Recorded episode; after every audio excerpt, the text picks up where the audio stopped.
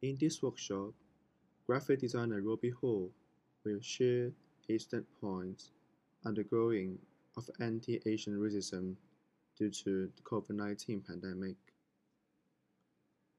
The coronavirus, there's definitely like Asian hate.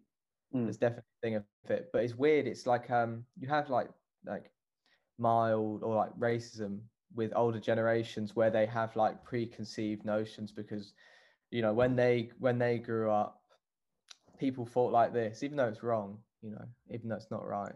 But that was acceptable to think or say that thing even though now it would be extremely politically incorrect and like offensive to say these things. But it's Mm. like a different it's a different thing. It's like the people are pointing a finger and it always seems to be like stupid people like uneducated people.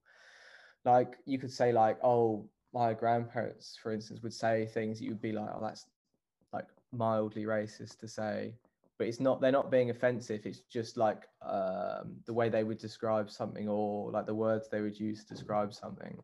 It wouldn't be like people wouldn't take offense to it but you sort of think that's not very politically correct to say.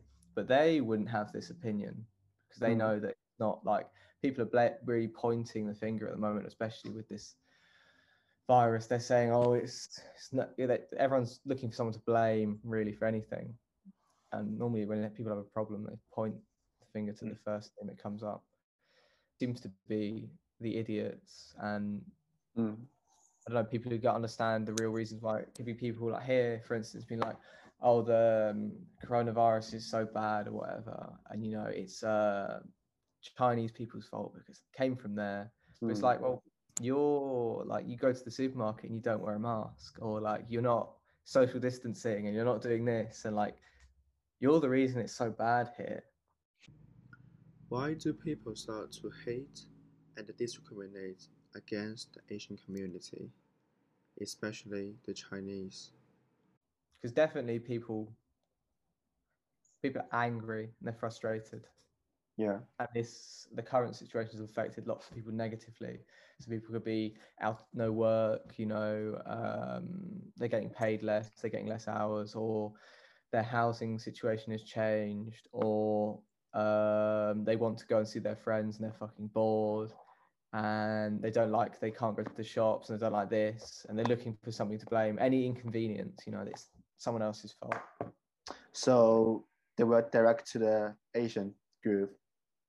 Yeah, well, they if they didn't know, if they didn't know, if for instance, if people didn't know that it was a virus from China, they'd be like, it's the government's fault. People are always saying it's the government's fault. You have like two things. It's like the government's fault, or um, the government didn't do this quick enough. They didn't do this, and it's like, well, people still aren't going to obey your rules.